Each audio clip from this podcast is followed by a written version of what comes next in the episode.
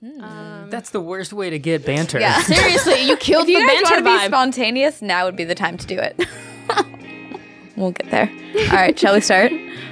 Okay. All right.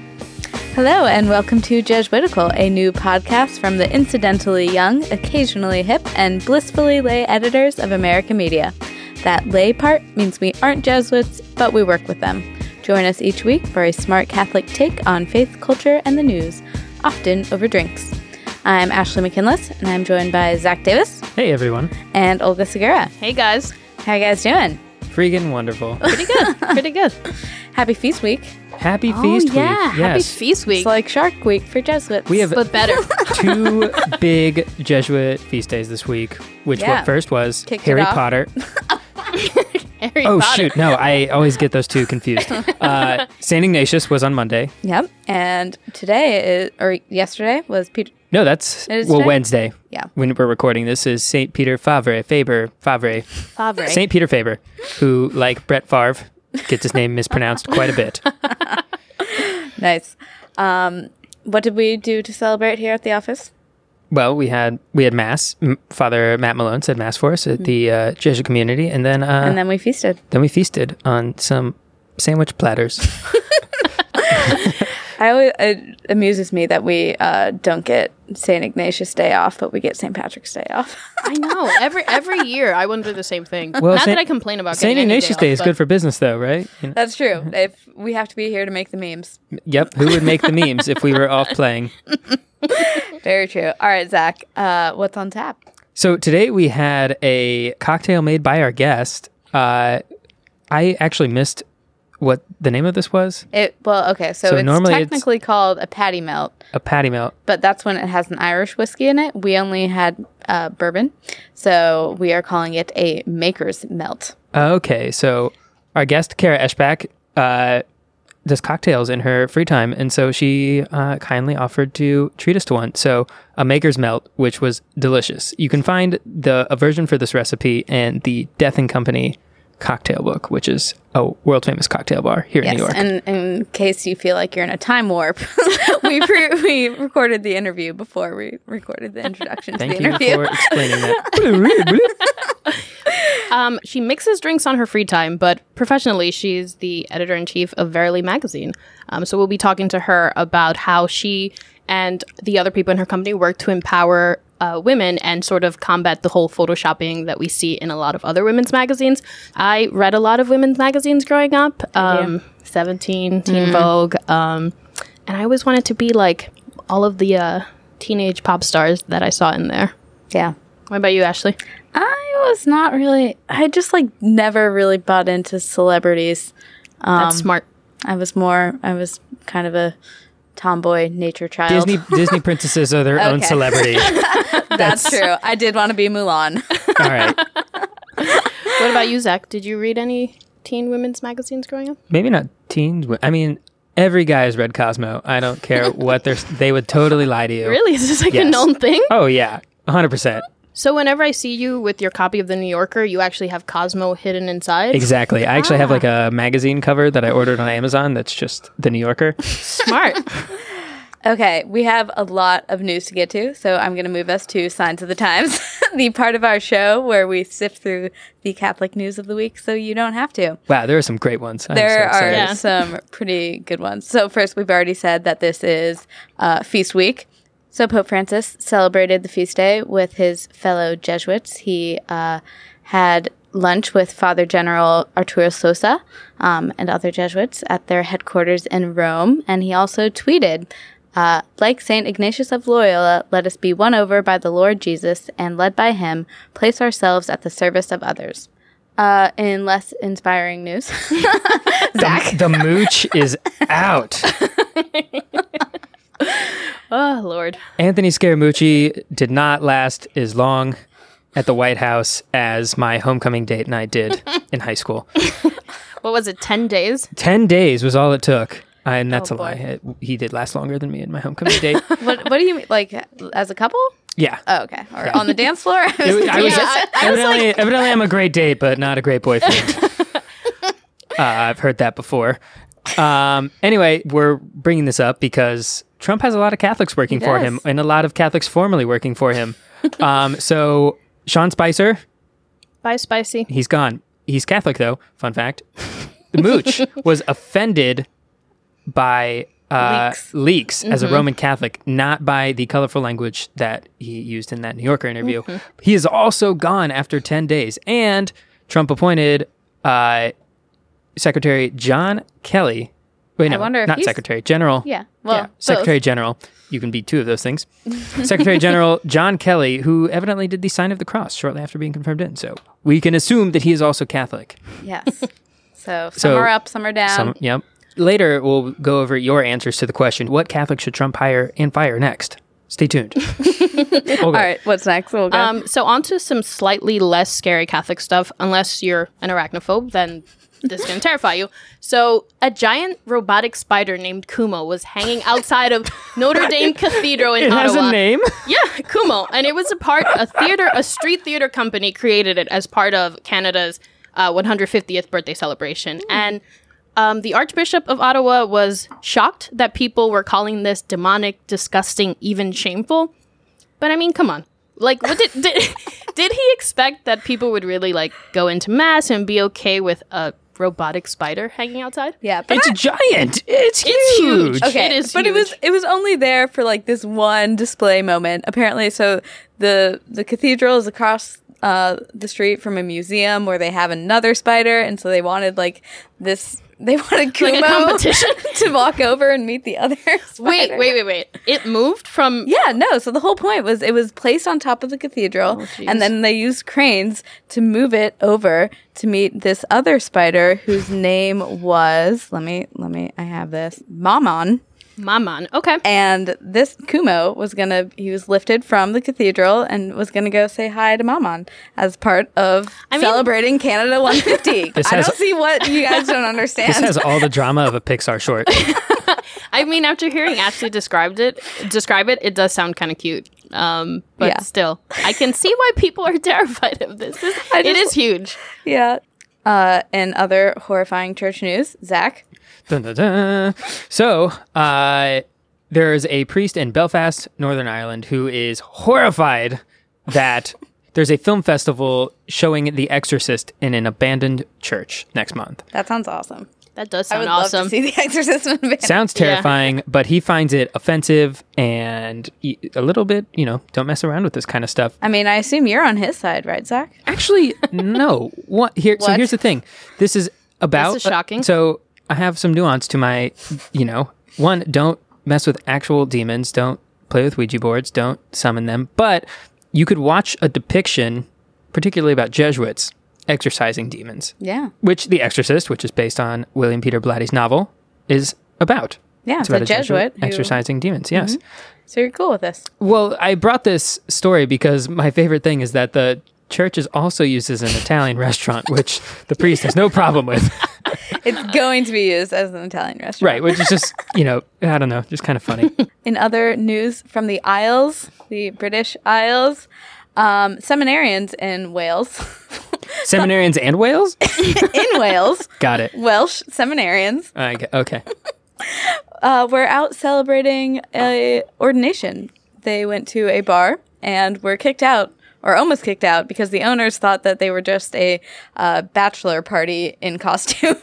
Oh, okay. But the best part is that, according to the assistant manager, um, quote, the staff thought that they were a stag. We do not. we do have quite a few issues on the weekends with parties wearing fancy dress, so it is our policy to turn them away. Don't know what stag is, don't know what fancy dress is. Fancy dress. Oh Lord. Okay. Um, but to be fair, they were wearing cassocks, so they were dresses, basically. yeah. In other news of things people are or are not wearing, Nice. uh, in South Korea, uh, a nude mansion was just reopened in a very Catholic part of the country, and the local residents are very upset. Uh, so, this is a mansion where people can go and do outdoor activities like hiking and playing tennis um, in the nude. Uh, and area Catholics are very upset. One said, Whenever I go to pick herbs or hike the back mountains, I can see the nudists at their mansion. I can't just close my eyes whenever I go to the mountains, can I? no, because then you would fall off the mountain. It's true. so he has a point. No, but you know, the Catholics of Florida didn't protest when they opened up the nude mansion ride at Disney. Is- You said that with such a straight face I was like, "What?" I'm like a nude mansion in Florida. Someone's supposed to say, no, it's the haunted mansion. and then I'm going to say, that's why I was kicked off the ride. okay. oh God. No, but as someone who uh, refused to get curtains for a good four years while living in New York, I'm gonna I'm gonna stand in solidarity with my nudist brothers and sisters in South Korea. okay. On to the next one. Yes, finally. More Canadian news. More Canadian news. A nun officiated at a Catholic wedding in Canada. I did not know this was possible, but she had the permission from her local bishop and the Vatican to preside at a wedding.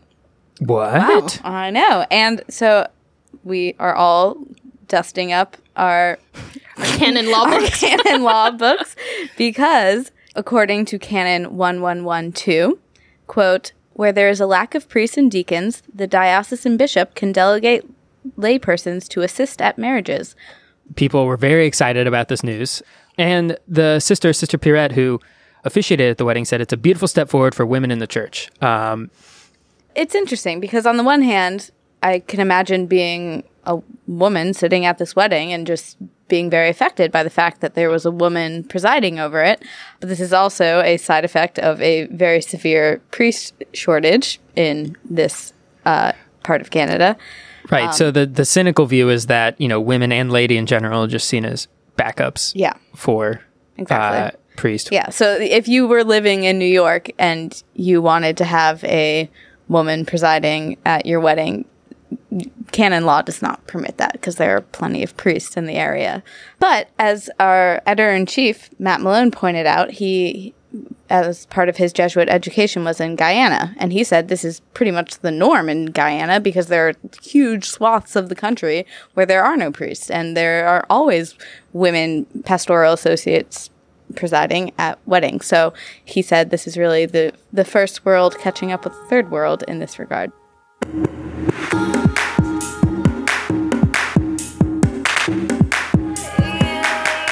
So we're excited to welcome Kara Eschbach, founder, CEO, and editor in chief of Verily Magazine. Welcome to Jesuitical. Oh, uh, thanks for having me. And thank you for playing bartender. This is amazing. Right, I can't believe we already put you to work. Like the interview hasn't even started, and you're here making us drinks. Love having a little bit of hospitality. Yeah. yes. Okay, so what is Verily Magazine? Can you tell us how you came up, how you decided to start this? yeah, so we are a women's fashion and lifestyle website. Uh, we originally conceived it as a print magazine. So some people who knew us back when we started did actually have a physical print edition. But um, we got started because my co-founder Janet had actually worked at Elle Magazine um, when she was in college, and while she was there, sort of had a bit of a conversion, I think both spiritually and even just about the kind of content that was being produced, and really saw that a lot of the issues that she sort of had around self-image and you know the way that women treat one another were directly the result of the kind of content that women's magazines produce, and so she didn't want to be a part of that. And she also realized that why can't there be a magazine out there that actually produces content that's good for women and doesn't make you feel terrible about yourself? yeah. I mean, ro- rocket science, right? Um, and so she was actually, you know, working at another job and just kind of talking about this idea one day over brunch. And at the time, I had been working on Wall Street, but I was a magazine junkie growing up. And so when Janet brought up this idea, it really just like spoke to my heart of like, yes, this is something that we need to do for women. There needs to be a different voice out in the world. And, you know, we're young women in our 20s and we seem to be the ones who kind of have a vision to do it. Why not try? Yeah, if you go to your website, verilymag.com right now, there's a section beyond your summer body, which instead of like talking about how to get a six pack abs for the summer and your perfect beach bod, it talks about like having a body positive summer and accepting your body. And that's absolutely. really unique. I, I did some comparison. Um, I just, you know, went to Cosmo and Glamour and other magazines just so I could like see what's out there right now because I don't really read women's magazine and it's it's very refreshing. Thank you. So what's like the type of like name an article that maybe Cosmo or Elle would write, and then how would Verily cover that same topic but in a different way? maybe relationships is a good one where they'd say, you know, I- 10, 10 sex tips or something, right? you know, we would have 10 ways to grow an intimacy with your partner. And everything that we would talk about is really based on research.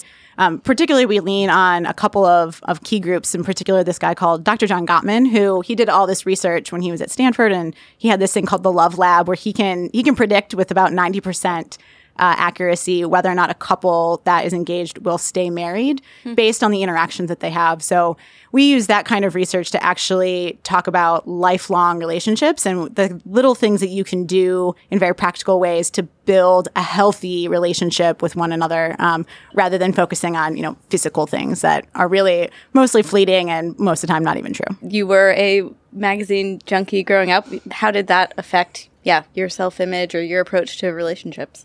Yeah, you know, I think my my story is probably similar to a lot of young women's stories. I think um, I was very lucky that I was a college athlete, and so I had like a little bit of a appreciation for the fact that I knew that my body could do great things beyond just the way that I looked, but at the same time had all of these negative stereotypes about it as well. It's like, oh gosh, my shoulders are so broad, and so you know, I always felt really unfeminine and really unattractive, and kind of um, saw that when I went to college was the first time I'd gotten a lot of male attention. And really, I mean, I kind of went down the typical path of engaging in the hookup culture and all of those things that go with it. And it was really through that experience realizing all of these things that I've been told in women's magazines would make me happy have actually made me miserable. You know, I feel terrible about myself. I never I never feel empowered by dressing sexy. I feel like an object. I never feel empowered in my relationships. I feel like I'm being used. And that kind of turned my whole worldview on its head and was like, if all of this stuff is a lie, like where is the truth? And I mean, that was part of me kind of reseeking my faith, but also just realizing there is actual research out there that supports healthy lifelong relationships. And in general, none of it are things that would be what is recommended in most women's magazines for relationships. So, so it sounds like this sort of awareness was wrap, very much wrapped it up in your faith. Does how does that influence the magazine now, or did it influence the founding of it? It's not a Catholic magazine, right? Right. Yeah, we're we're totally secular. I think um, as everybody who I think if you work in journalism and if you have an opinion, like your worldview is of course coming through on that. You know, I think if you read a women's magazine, it's very clear that they have a worldview about sexuality and what that means. And I think for us, um, the fact that I am Catholic, what it has given me is an appreciation for just the dignity of women and kind of what kind of inherent value do people have and therefore how should we be treating people which i don't think you need to have a faith background to say yeah i think that there's a different vision for the way that we treat people and how we think about the way we treat women in media in our, in our interpersonal relationships um, and for us like we were always very clear from the get-go that like we didn't want it to be a catholic magazine i think you know, we originally thought it was going to be like a fashion magazine, and I think like Catholic fashion is kind of like what is what does that even mean? Like that's a that's a ridiculous term.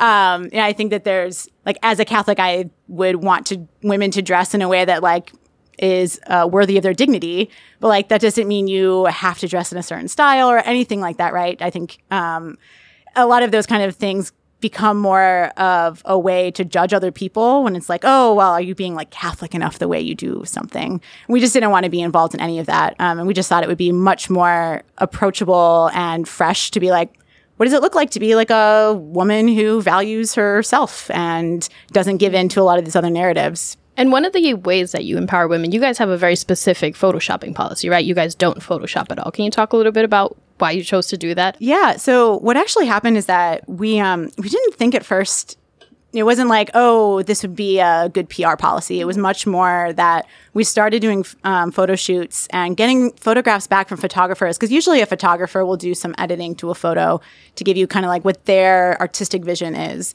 and we are coming back with it and saying this like girl looks kind of weird. Like she doesn't really look like that and her skin looks very funny. And so we were having this conversation with editors of uh, photo editors basically saying like we just that's not the look that we want. And so we started having just a blanket policy of you know, do not change the face or body structure. You know, don't take off freckles or moles. Um, I would say like we obviously use Photoshop to correct lighting. When you have a photo that's too dark, like you need to make it look the best that it can be because a 2D photo is never going to look the way that it looks 3D in real life. And so there is some editing that is done, but we're very careful about like the actual person looks like the way that they look. And I think for us, what we realized, and Janet and, and I, was that you start to just create a template in your mind of what someone is supposed to look like and what you're supposed to be striving for when you see images over and over again. And so our thesis was that like if we could put forward images of women who just looked beautiful and then maybe you on the second level are like, "Oh, and she's not the same typical tall, thin, whatever that you see everywhere." Then maybe you might say, oh, she kind of looks like me. And like maybe over time, that would mean that somebody would kind of internalize that, well, maybe I'm beautiful too, because I'm recognizing the beauty in other women. Um, I think we're much more apt to see the beauty in our friends than we are in ourselves. And in some ways, it's kind of allowing women to see their own beauty through somebody else by allowing those, you know, quote unquote flaws or differences to be present in the images. Yeah, I love that because I was also a magazine junkie growing up, um, but I didn't realize how I internalized the way all of these and mostly white models looked. You know, I'm like a woman of color. I have this really big hair. Um, then I got to college and I was like, I don't look like you know um, Gisele Bündchen or all of these super skinny women in these magazines, and I was just like, wait a minute. This is like really getting to me on a deep level. And as a 27 year old, I still have to deconstruct this. So to see magazines that are committed to this, I'm like, it is really great and refreshing to see you know, quote unquote, real women with their real flaws, you know? What's one of the, your favorite things, articles or topics that Verily's taken on? I think the things that I'm most proud of are our relationship content and my um, my editor Monica Marshall. She got married last year, so I have to think about her last name. Um, she she's really constructed a, a department that like speaks truth to the the human heart and kind of what we really desire, and speaking to like how do we really approach relationships and dating and marriage in a healthy way. Um, but you know, I think in our in our culture department, the way we've been able to articulate just how much objectification of women happens. And a lot of times, you know, we're one of the few who are saying that like pornography is destroying marriages. Pornography is like destroying the way that women and men interact with one another.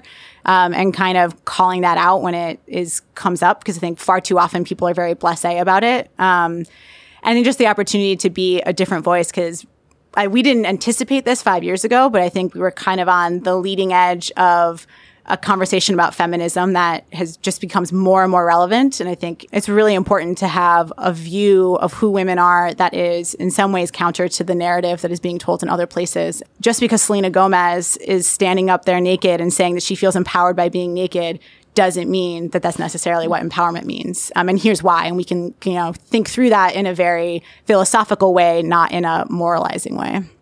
Does Verily have a uh, position on dating apps or that We're pro dating apps. You are pro I mean, like we've actually we one of my speaking of favorite articles, one of my favorite articles we did recently was one of our or two of our editors went onto Bumble as um think I can't remember what name they made up, but basically they only use Pride and Prejudice quotes to talk to guys. That is great. Which and just kind of like re- you know the the blow by blow of it, and it, it was clearly funny and like really great to see just some guys totally got it. Like one guy figured out very quickly that mm-hmm. what they were doing and responded in kind and just you know That's a keeper. yeah, it was just like, you know, I, I think the thing that we can add to that conversation is like, I think we can stop wringing our hands over this stuff. Like, you know, there's, there's, everybody would love to meet someone in person. It's hard to do that. Why not use the tools that are available to you? Use it wisely. Don't get so down about it. Like, dating should be fun. And I mm-hmm. think we sometimes can forget that when we're like trying to find our soulmate or something, just like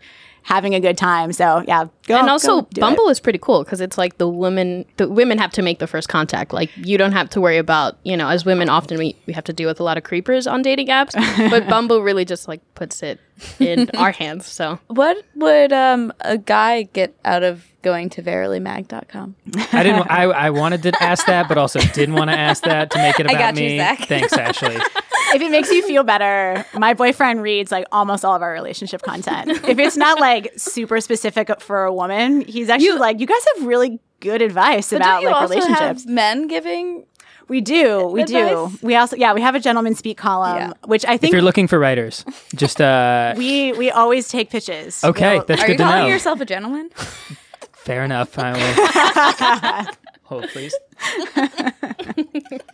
but yeah, no, we um yeah, it's funny because I we I'll often have like guy friends of friends who will say, "Oh yeah, you know my my female friend sent me an article, so like I read it once or maybe twice." I'm like, yeah, you you're one of our readers. It's fine. You can admit it. It's okay.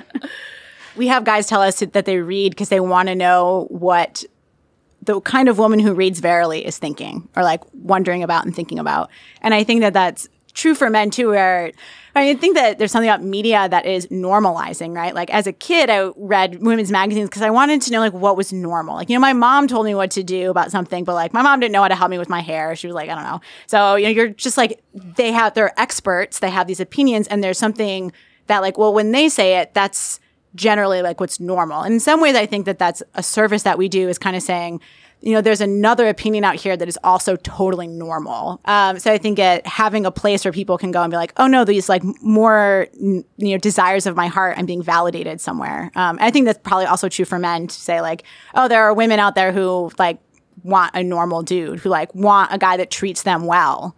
I mean, there are lots of guys who I've talked to, um, who doubt that women really want that. They really think that women care all about like, oh, it's all about the job I have. I'm like, they just like they probably would be fine with you having a less cool job if you treated them like a lady. Like, Yeah. it's not rocket science. yeah the the whole like having a good job thing is just um that's only as useful yeah, I, I'm going to pitch You this. would you know, say being, that guy I who would, works at a nonprofit. journalism magazine. That's right. I would also like to advocate for. It's more important that you're interesting beyond the initial. Here, this is my boyfriend who does this. Yeah, you can only listen to someone talk about finance for so many dates. So many. Um, we're gonna wrap up shortly, but first, uh, we ask all of our guests uh, if they could canonize one person, Catholic or not, living or dead, fictional, non-fictional, can be a Jane Austen character. Who would it be? I mean, I wish I had known about the fictional character thing. So I was Yeah. like, I, think, I feel like I need to hedge on this. Like, I don't really, I don't even know real saints well enough to give an answer to that. Um, I think somebody who I would at least recommend that you read. I'll like hedge on my uh, canonization thing, but Boo, boo, know, go for I it. know. Go for it. Um, you Say, should I will definitely- canonize. Oh. I would can't. There, well, I love the the book A Canticle for Leibowitz, and there's a the priest at the very end of it whose name I can't remember was has this amazing um, piece about basically like euthanasia, um, and it's amazing. So you should definitely read that book, and like he would be my pick. But uh, thinking of like a, a real person, um, and just thinking America being run by Jesuits, uh, I loved the book by Father Ciszek. Have you ever read Mm-hmm. Walter that? Ciszek, Yeah, um, God in Russia. so not that one. He His- the Me. other one, He Leadeth Me, is like my favorite spiritual reading. I read that like once a year, and he has this some amazing passages about his time when he's in solitary confinement. That's just like so so great for spiritual reading. So also that one. what do you say when you go on the Dominicans podcast? I, I I would go back to my original answer. Of, Canticle for uh, Leibowitz? yeah, Canticle for All right. yeah. That's a, And Kara, where can people find you? Yeah, so everywhere on every like social media platform, we are at Verily Mag, V E R I L Y M A G. So that's verilymag.com, Instagram, Facebook, all of that kind of stuff. Verily Mag. That's where we are. Great. Awesome. Thank you so much Yeah, for joining thank you. us. Thank yeah, you. thanks for having me. Sulfur in the footprints that you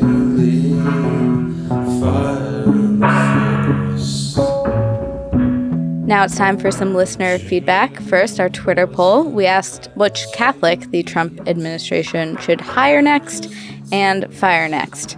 So, as you can imagine, we've got some good answers. Um, so, Holly said Steve Bannon and Kellyanne Conway are the ones to fire and replace with Stephen Colbert. Not that I think SC would accept. Yeah, I don't think he would either. I think he has way too much good material to work with. Yeah, Yeah. Steve Bannon and Kellyanne are making his show a lot easier. I bet. Um, then Lauren wrote in, no Catholic or anyone who believes in the Gospels should serve in this administration. Fair. Okay. Uh, Christina wrote, also wrote, no Catholic should work for that bully. Mercy lacking, totally embodiment of anti-Catholic values is D-Trump. Uh, Ashley McKinless? Mc- McCandless? I think it's pronounced McKinless. Oh, yeah, that one. Uh, she said one, Sean Hannity for White House Communications Director. Two, Sean Hannity. Three weeks later.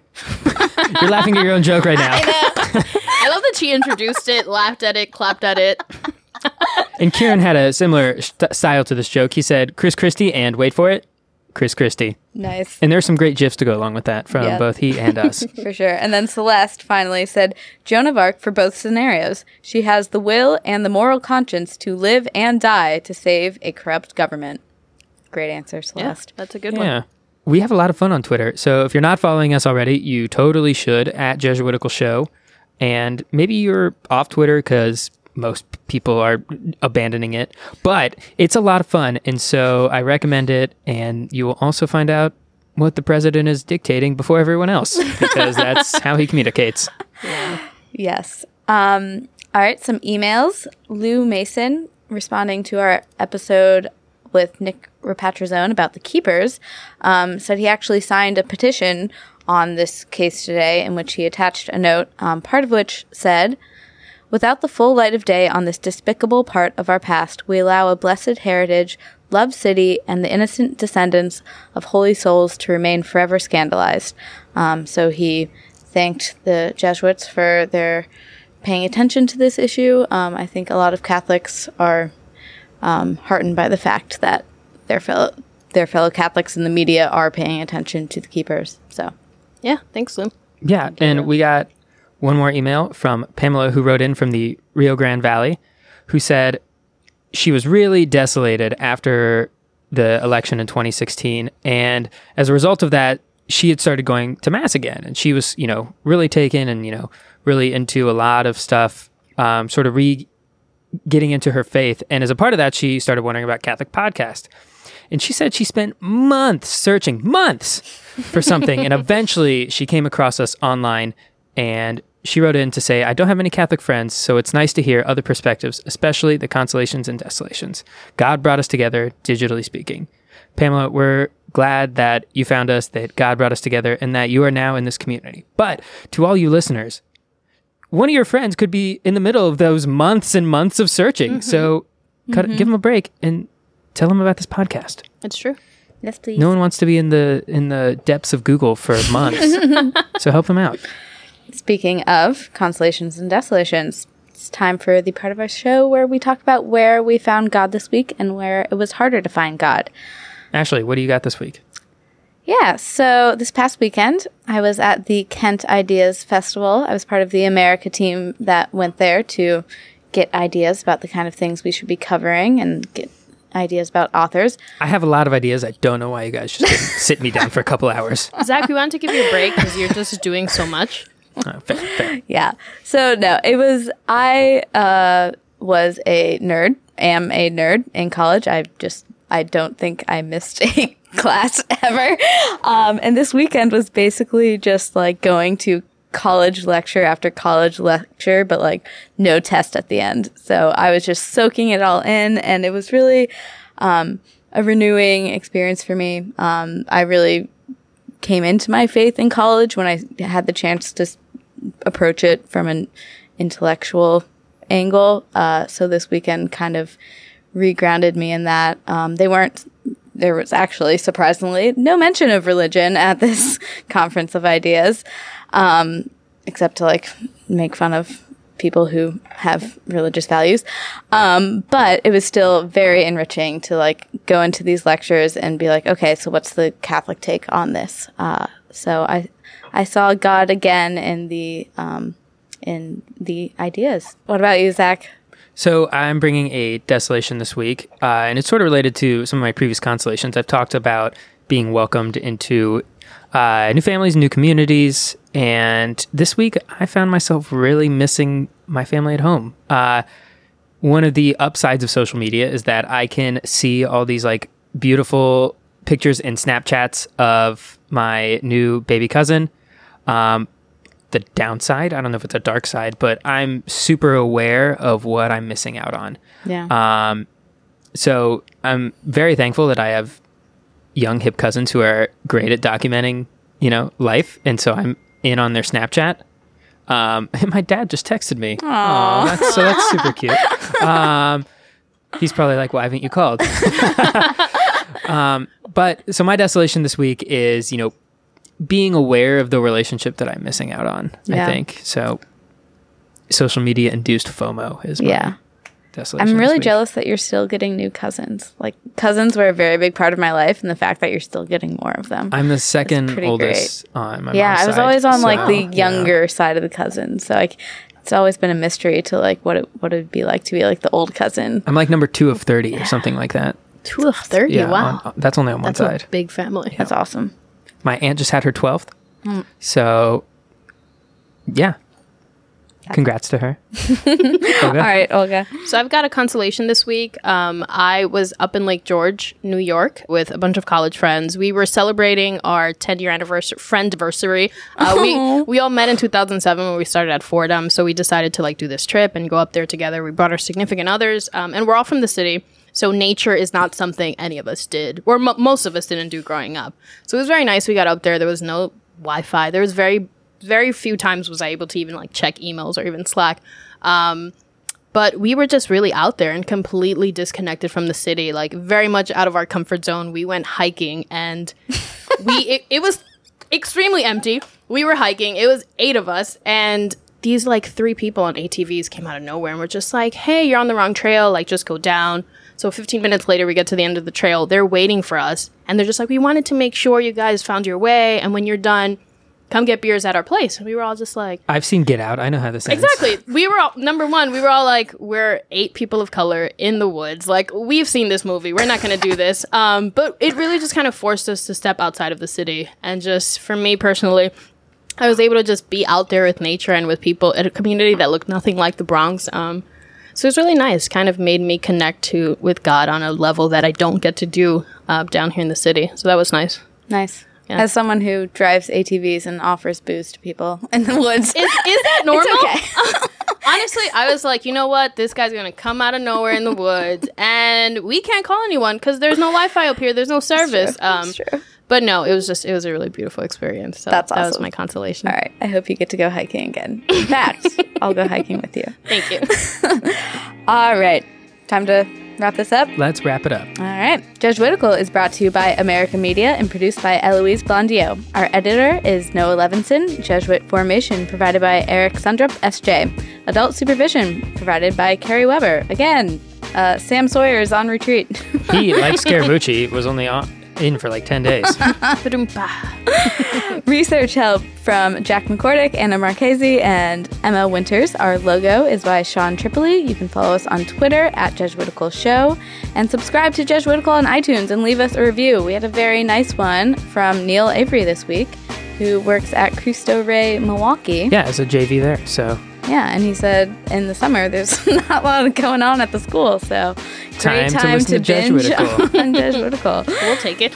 And finally, send us your questions, feedback, cocktail recipes, and tell us where you found God this week at jesuitical at americamedia.org. And one final. This is our last week with our with our interns. So No, really? What? I don't know how to break this to you, Ashley, but they're gone. Oh. So to Jack, Anna, and Emma, thank you so much for Yeah, a great thank you summer. guys for all the work you've done. yeah, you guys are. Uh, that was weird. Sorry. That is the sound of one hand clapping.